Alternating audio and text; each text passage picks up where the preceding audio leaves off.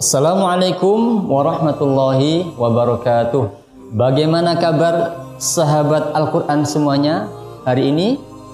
Alhamdulillah semoga tetap semangat dan setia untuk terus belajar Al-Quran. Dalam kesempatan kali ini kita akan belajar bersama tentang bacaan gunnah. Ada bacaan gunnah Gunnah adalah mim atau nun yang bertasdid dibaca mendengung. Contohnya amma inna.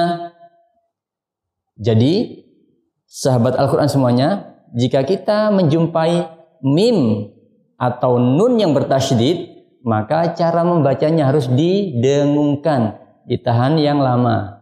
Contohnya tadi amma. Tidak cukup kita membaca amma. Tetapi ditahan yang lama amma. Atau seperti yang ada di nun tasydid inna. Tidak cukup membacanya inna. Tetapi inna. Nah begitulah tadi sahabat Al-Qur'an cara membaca bacaan gunnah Prinsipnya adalah setiap kita menjumpai mim bertasydid atau nun bertasydid, maka cara membacanya ditahan yang lama, disempurnakan dengungnya. Amma inna tidak cukup hanya amma inna tapi harus ditahan yang lama.